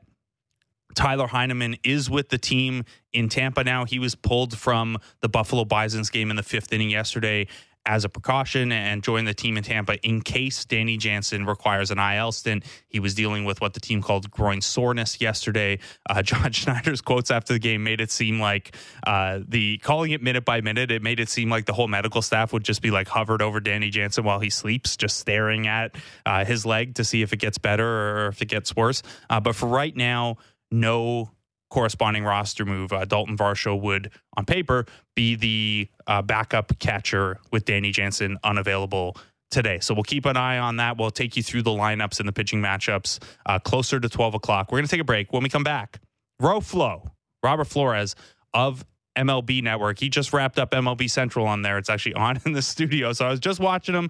Uh, we're going to get into that a little bit. Uh, they did, you know, I, I, do the concern index here. It's something that I've done in Raptors articles for a long time, and we did on Jays Talk Plus and, and the Fan Morning Show uh, a bunch over the last couple of years. Uh, they call it Freak Out Factor, which is admittedly a much better name. Uh, they had the Jays pretty high on that freak out factor, pretty high panic rate. Travis Snider preaches patience because it's a long season. We'll see what Robert Flores thinks of where the Blue Jays are at right now, and we'll get you set for 1 p.m. start. Jays Rays Part 4. Uh, all that's next as Jays Talk Plus continues on Sportsnet 590 The Fan and Sportsnet 360.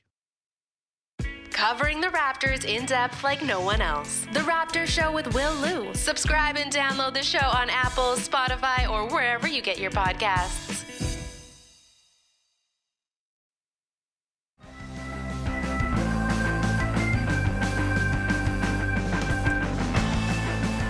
Welcome back to Jays Talk Plus. I'm Blake Murphy. You're about an hour and a half from Blue Jays baseball. 1 p.m. start today. Zach Eflin for the Rays against Alek Manoah from the Blue Jays as the Jays look to even out the series. We're with you until 12 here, and then uh, the Jeff Merrick Show takes over. But of course, Blue Jays baseball, 1 o'clock, uh, wherever you consume Blue Jays baseball that music is chosen intentionally. Uh, maybe I should have gone with a little "Here Comes the Money" coming off the Jays, uh, getting stifled by Shane O'Mac, Shane McClanahan, Robert Flores of MLB Central and MLB Network joins us now. Roflo, how's it going, man? Doing well. I feel like I should get credit for uh, coming up with the nickname Shane O'Mac that was already in existence, but I still came up with it first. If that somehow makes sense. Yeah, you you We'll we'll say that you didn't come up with it, but you repurposed it for Shane McClanahan first. That much I think we can give you, right? Perfect. Here comes the money, indeed. Uh, so you are uh, a wrestling guy in addition to being a, a, baseball guy, and I know Twitch streamer too. MLB the Show at Real Roflo uh, on Twitch. Some sick Expos inspired gear uh, there as well. But you are a wrestling guy, and I, I only mention it because um, Bret the Hitman Hart got inducted into Canada's Walk of Fame last year, but because of pandemic things, uh, it's only now this weekend that he's actually getting to come and see his star. I know you have some pretty hot Bret Hart takes, though. Is that correct, Robert? That's right. Bret screwed Bret. Remember that. Unbelievable. I, I I don't know that he's listening right now, but I have it on pretty good authority that even though he's a little older now, he can still lock on a pretty good sharpshooter. So I just I tread lightly, uh, tread lightly, Robert. Um, so no, I, in all seriousness, real quick, Bret and I were going to do a wrestling podcast a handful of years Whoa. ago. It yeah, it was it was kind of in the later stages, and and uh, I, I was so excited because obviously uh, I was and still am a huge Bret Hart fan, and I think he's a very interesting guy. But ultimately, he decided uh, he just didn't want to do it, hmm. which I totally respect. But uh, um, yeah, I think about it quite often because it really would have been, you know, I feel like we see a lot of wrestling podcasts and, and things of that nature now. But years ago, when we were talking about this, there it, there weren't, it wasn't as crowded a landscape as you see now. So um, I, I, wish we could have done it, but uh, but ultimately he decided against it. Uh, that's a tough one. I'm sorry to hear that, but uh, and and now I understand your Bret take a little bit more, um, but uh, hopefully cross paths uh, again in the future. Alek Manoah is throwing today. Can you? Uh, this is the last one on wrestling before we talk actual baseball. But um, if you were listing out, you know the professional baseball players you think could make the transition to pro wrestling, Manoah's got to be near the top of your list, right?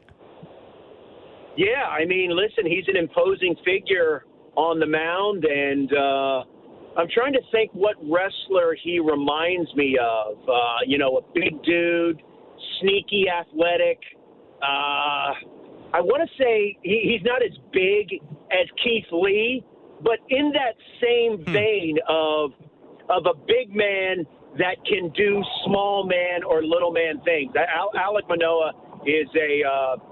I, I think, like I said, he's an imposing figure. He's a good athlete, and, and hopefully he can get on track because the Blue Jays need him. Yeah, for sure. They they sure do. And the AL East isn't getting any easier. And, you know, we'll pivot to actual baseball talk now. But, Robert, um, what do you make uh, of Manoah's struggles to start the season? We, we can pull at a couple different threads. There are a few different statistical indicators. But, you know, at a high level, when you see a guy who had established himself over his first 50 career starts at a level that, you know, you compare who else had that ERA over the first 50 starts, and it's it's nothing but bangers or guys who, unfortunately, like a Matt Harvey, had an injury that kind of derailed them. Um, what do you make uh, of him having such a, a down start to this year, given the, the level he'd established so young? I, think it's really a combination of factors, not the least of which is he's been, you know, the velocity has been a little bit down at times. Um, other times he's been missing with location, so I, I don't know if it's pitch selection versus pitch execution. But I also think he's been the victim of a little bit of bad luck, and it's all really snowballing into just as you said a, a season that we did not expect considering his previous body of work. And when i mean the bad luck little flares falling in or or even what happened in his last start. I think it was his last start he's pitching okay he's trying to grind through and then john schneider comes out and he forgets that he had already there had already been one mound visit in the inning, and now Alek has to come out. So I, I thought that was just a perfect microcosm of just what has gone wrong for Alek Manoah. But I, I, I have faith that he can turn it around because if nothing else, he's a fiery competitor. I love his when things are going right. I love his mojo. I love his attitude, and I think he's going to find a way to get back to that. I think so too. You know, the the bar he set was just so high in the first place, um, and that's you know it, it's kind of a similar story. Not not exactly the same, but when Jose Berrios had such a bad 2022, and you look, and for years he had been the most consistent pitcher in baseball, and then suddenly everything started to unravel. I I, I do think sometimes you know these things can build on themselves because you're pulling at one thread to try to fix this thing, and then something else comes out of alignment. Uh, Jose Berrios looks like he has turned things back around a little bit here. 422 ERA so far this year. Are you buying Berrios a- as a bounce back guy so far?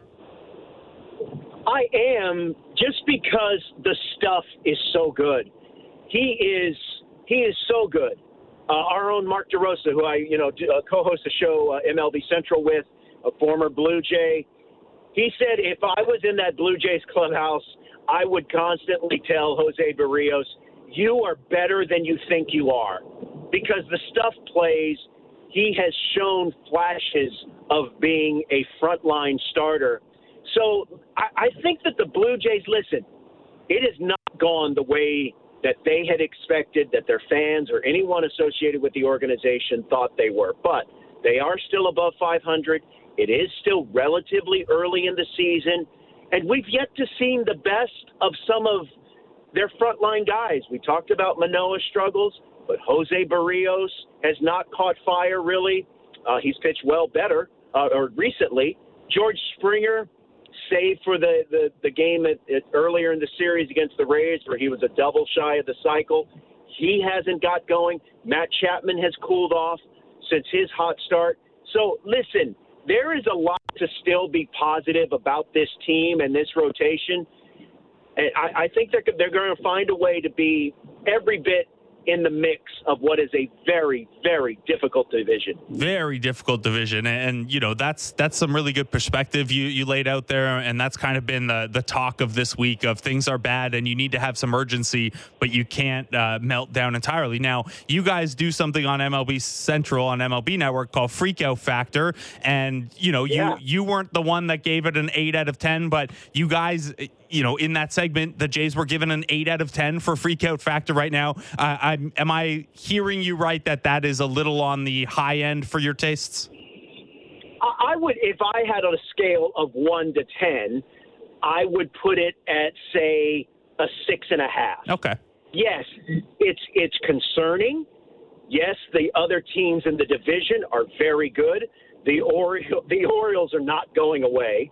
Uh, the Yankees are the Yankees. The Red Sox, they're going through a bit of a rough patch. But but the Blue Jays, they have the ingredients to make a deep, deep run in the postseason. I'm still a believer, but they need to get going probably sooner rather than later. They do, and that's how you get nine and a half games back in the division, even though you've started uh, the season over 500. I, I, guess when we look at some of the Jays' struggles, um, we we can obviously revisit. And struggles is maybe a, a, high bar for that word, given they're 26 and 24. Um, but you know they are at the bottom of the AL East, and expectations were much higher. Um, we can obviously revisit some of what they did in the offseason, and, and it's hard not to notice. You know, you're tweeting about it, and you guys are talking about MLB uh, on MLB Central. Um, Lourdes Gurriel Jr. having the May to end all Mays, and now suddenly Yuli is really hot as well. What's going on with the Gurriel family? Yeah, listen, uh, both of the Gurriel brothers' former clubs maybe have a little bit of remorse in, in letting them go. Um, you know, just revisiting the Lourdes Gurriel trade, you you the Blue Jays, of course, send him. They send Moreno and both of them are starting to find their way at the plate, especially Gurriel. That's not to say Dalton Varsho has not had some moments with the Blue Jays, and I know this lineup had to get more left-handed. So on the surface, I understood it, but at the time, I remember thinking, "Man, that's that's a that's a pretty firm exchange for Dalton Varsho." And I like Dalton Varsho, as I said.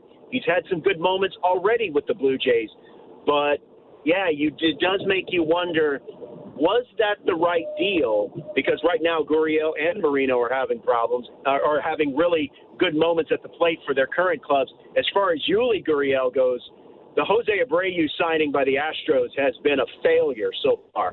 He's yet to hit a home run.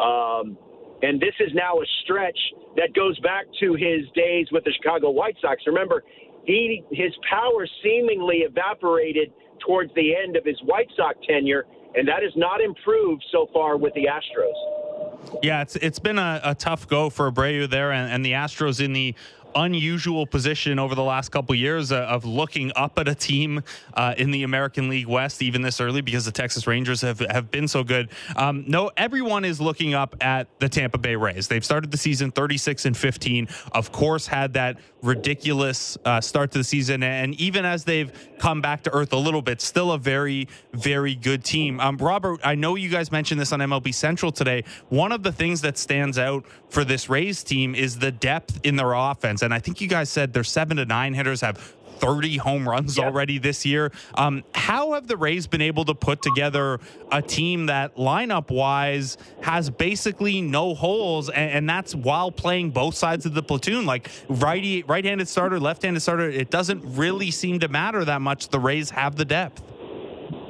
Well, I think if you look back at what this lineup did or did not do last year some of the problems or some of the lack of production can be pointed to they weren't available. They were injured. Wander Franco missed a significant amount of time. Harold Ramirez also missed some time.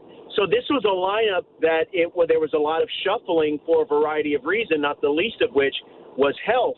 But as you said, pointing to that stat, they the, the seven through nine hitters collectively have hit 30 home runs for the Tampa Bay Rays. That is the most in baseball. The next closest team is the St. Louis Cardinals. They have 22. I love their approach. Yandy Diaz has gone from a guy that gets on base a lot, that makes a lot of contact, to now makes contact, and oh, by the way, he's added power. So uh, I'm a believer in, in the Rays. Can they sustain it for a World Series title? I don't know. But I do know they're getting Tyler Glasnow back this coming weekend. So you throw now you have Shane McClanahan, Zach Eflin, and Tyler Glasnow with a sprinkling of Taj Bradley, who's been pretty good in his limited time since coming up to the big leagues. A bullpen that has been lights out. Uh, I, I think the, the Tampa Bay Rays are going to be very, very difficult to deal with uh, moving forward and into the postseason. Yeah, it sure sounds that way. And you mentioned the the depth in the lineup. Alek Manoah, by the way, the second worst on base percentage allowed to the bottom third of an order so far this year. A big part of his struggle has been that uh, he can't get the lower thirds of orders out, and the lineup rolls over on him a little bit. So that'll be interesting uh, to watch today. You mentioned Zach Eflin. He is on the hill for the Rays today, the owner of a 345 ERA and the second lowest walk rate in all of baseball, just 2.7% of batters. Uh, and that's over a pretty good sample so far. He's made eight starts, he's thrown 47 innings. Um, beyond just that pinpoint accuracy, what makes Eflin so hard to deal with start to start? I mean, you said it. He, he pounds the strike zone. Um, I always thought he was a good pitcher. I know last year the Phillies used him coming out of the bullpen, but you know, you it, it's one of those Rays moves, right? Hmm. Where you already take a player that has, has is a proven performer, and now he goes to Tampa Bay, and they find ways to make him even better. Um, so I, I love I love the signing. Um, I, I love what he brings to to that rotation. Shane McClanahan is your frontline guy. Tyler Glass now has tremendous stuff. Health has has been an issue for him for the last handful of season. But Zach Eflin, I feel, has been is a reliable second or third starter, depending on how you want to rank them. And, and, and I love the move, and it's paying off uh, immediately for the for the Tampa Bay Rays. Sure looks like it, and Glasnow potentially starting Saturday, so so the rich get richer on that front. Uh, Robert, before we let you go here, I know on MLB Central you guys do uh, a jukebox segment. Uh, what are you spinning today? What, what's uh, what's in your CD player or your your Spotify, whatever you use?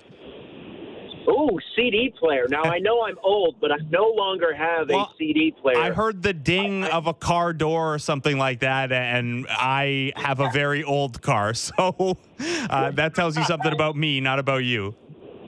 Hey, you you know what's crazy? Uh, I'm going to work out later, and and I don't know if I'm the only one that will have. Um, the DX theme in their playlist. but when I hear that song, it gets me fired up, and I'm not afraid. I'm not afraid to admit it. Yeah, it's a it's a hard one though because then you start doing the the hand gestures to everyone in the gym that I you know I'm not gonna say it on air, but you start doing that, start giving out pedigrees and stuff like that. I don't know if you'll be the most popular guy at the gym, Robert. Hey, I am going to DX chop my way all around the elliptical, and I might super kick someone. So you never know. All right, just be be careful with it. We can't have you coming down with a Danny Jansen like groin injury or anything like that. Uh, Robert Flores oh. of MLB Central on MLB Network. Thanks so much for taking the time out, man. Yeah, you got it. Have a great day. Appreciate it. Robert Flores, MLB Central on, on MLB Network, uh, 9 to 11 a.m. every day, and uh, Real Roflo on Twitch if you want some MLB The Show streaming. He also has some uh, some Expos inspired gear on his Twitter or, or his Twitch page. And I only mention that again because if you fire up an old This Day in Baseball history today, one of the more interesting trades in Montreal Expos history happened. Yeah, and May 25th. It's a weird time for a big trade like this, right? Uh, but the big unit, Randy Johnson, got dealt from the Expos to the Mariners on this day in 1989. Uh, not a huge, huge deal uh, name wise. Um, it was Randy Johnson, Gene Harris, and Brian Holman uh, for Mark Langston and a player to be named later that became Mike Campbell. So uh, maybe not a trade full of names of baseball cards that you have in their special protectors, but that Randy Johnson element uh, certainly backfired. And at that point, he had, you know, he had already debuted at that point. He'd had two cups of coffee with the Expos as a, a starter and even uh, with one relief appearance. But he was, of course, not Randy Johnson yet. And then by 1990, uh, so like a couple months later, he was an All Star with the Mariners. Oops, not the uh, not the best of deals. Jays getting underway at one o'clock here. Uh, as a reminder, Talk Plus is now in the 10 to 12 slot. So if you're texting the text line at 590, 590, which we always appreciate, just a heads up at this time of day, you're texting me, not Blair and Barker. Blair and Barker uh, will be with you in the 5 to 7 slot every day, uh, so long as the Jays schedule uh, allows for it. It is a one o'clock start today. It's Alek Manoah against Zach Eflin. And here is your Danny Jansen update. Hazel Mae from down in Tampa providing us a little bit more detail. So earlier we said Tyler Heineman's there. He is on the taxi squad. He was pulled from the Bisons game in the fifth inning yesterday as a precaution. Uh, Danny Jansen dealing with groin tightness. He is scheduled for an MRI today. John Schneider told Hazel that they're just being proactive. They should have more info before first pitch. Uh, so keep an eye out for Blue Jay Central at, at 1230. I will be on there with Caleb and Jamie, and it sounds like Hazel will have an update uh, for you as well. Shi Davidi's down in Tampa for Sportsnet too. So um, it sounds like right this second that they may have avoided something here, but the MRI will reveal a little bit more. And of course, with the catcher position, you have to be a little more proactive with, with how you use an IL stint and how you use a recall because uh, you don't want to have Alejandro Kirk catch too many days in a row. He came in last night as a replacement and is catching today in the afternoon game. You're probably fine with him, you know, Friday and then one of Saturday or Sunday, but you probably don't want him to catch five days in a row, especially with a couple of day games following night games in that schedule block. So you, you have to make a decision fairly quickly there, maybe a little less quickly than other teams because you do have Dalton Varsho, who last caught late July of last season, and of course um, hasn't gotten into a game as a catcher as a Blue Jay, but it's something that he did fairly regularly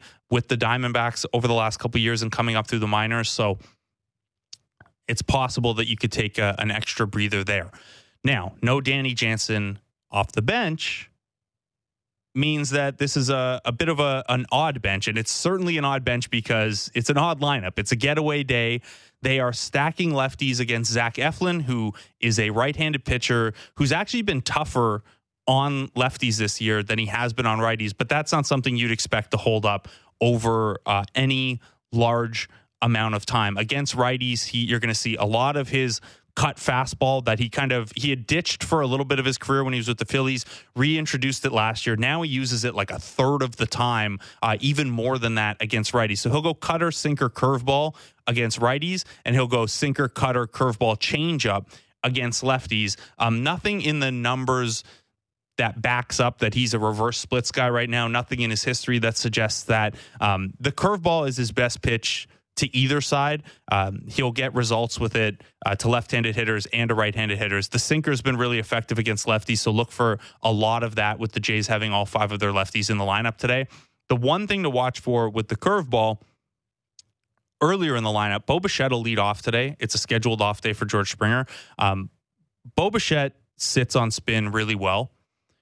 Zach Eflin goes to the curveball a ton when he gets the two strikes. So if you see Bo Bichette aggressive early in a count and gets behind, gets two strikes on him, uh, Zach Eflin historically goes to that curveball a lot in those situations, and Bo Bichette historically uh, really does well fighting in account until he can uh, get some spin to drive. So that's an interesting kind of immovable force uh, again, or unstoppable force against immovable object. A little bit more about Zach Eflin. I mentioned with Robert that um, Zach Eflin walks next to nobody. He has a 2.7% walk rate so far this season, which is the second best mark in all of baseball. What that also allows him to do is nobody is more efficient with their pitches than Zach Eflin. He averages just 13.7 pitches per inning. So if you average that out and, and we assume, hey, a guy's going to, a starter's going to be able to go about 100 innings or 100 pitches, not 100 innings. Uh, he's just about the only starter in baseball that on a pitches per inning basis,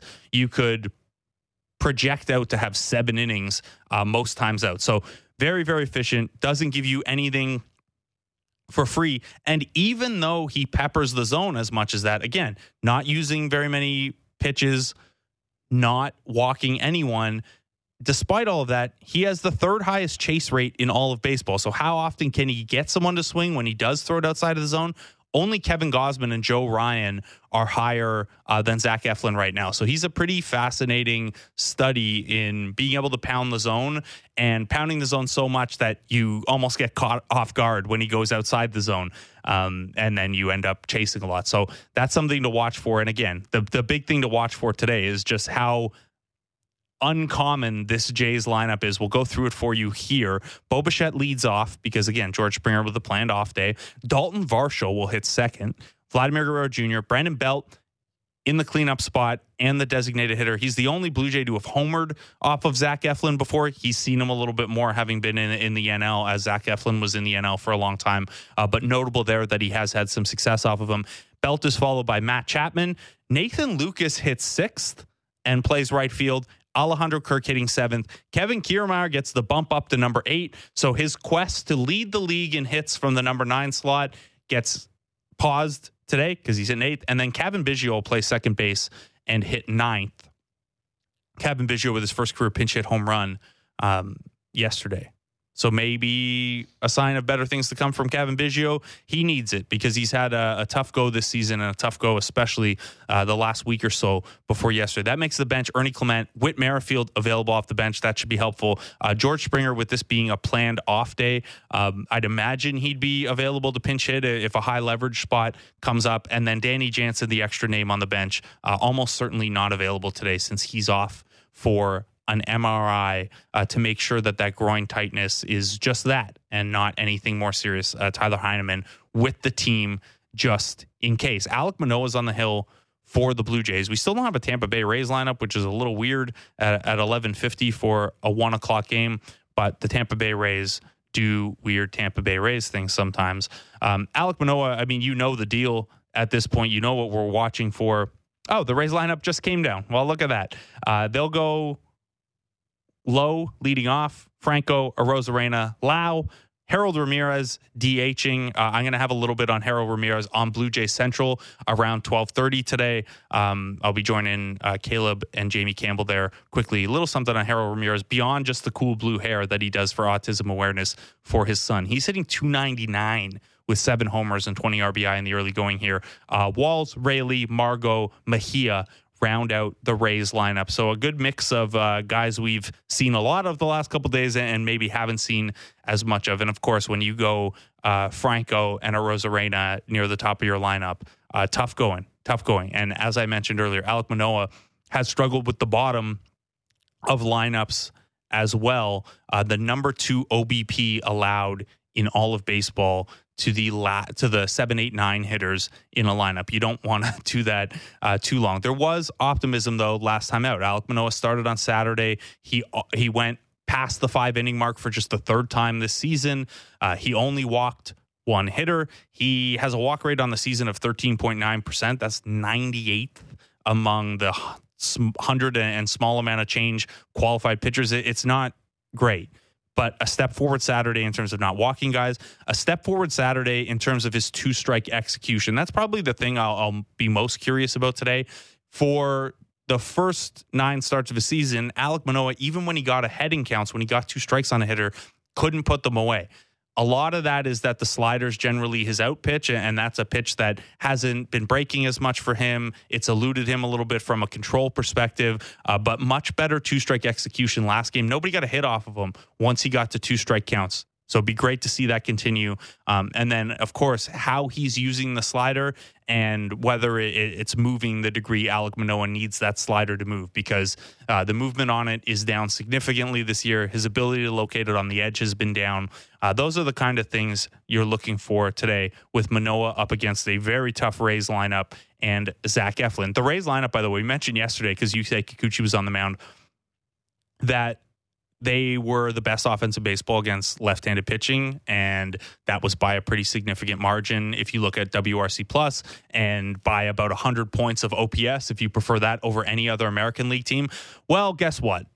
They're also the number one offense against right-handed pitching, so uh, no rest for the weary as the Blue Jays look to get off this uh, this tough stretch of divisional play. They've lost eight of the last ten, now six and fourteen in the American League East overall, including two and twelve in their last fourteen within the division. Uh, this is the last one against the Rays. It's the last one against the American League East for just a little bit. They've got the AL Central leading Minnesota Twins coming up on the weekend, and we'll set you up for that uh, tomorrow. And then they get the Brewers in town, so there is a little bit of a a little bit of a break from the American League East here. The next time they play an American League East team is June 13th when they're in Baltimore. So uh, if you're tired of this division and you're tired of these teams, well, the Jays aren't leaving the division, but at least they don't have to play anyone ahead of them in the standings uh, for a little bit here.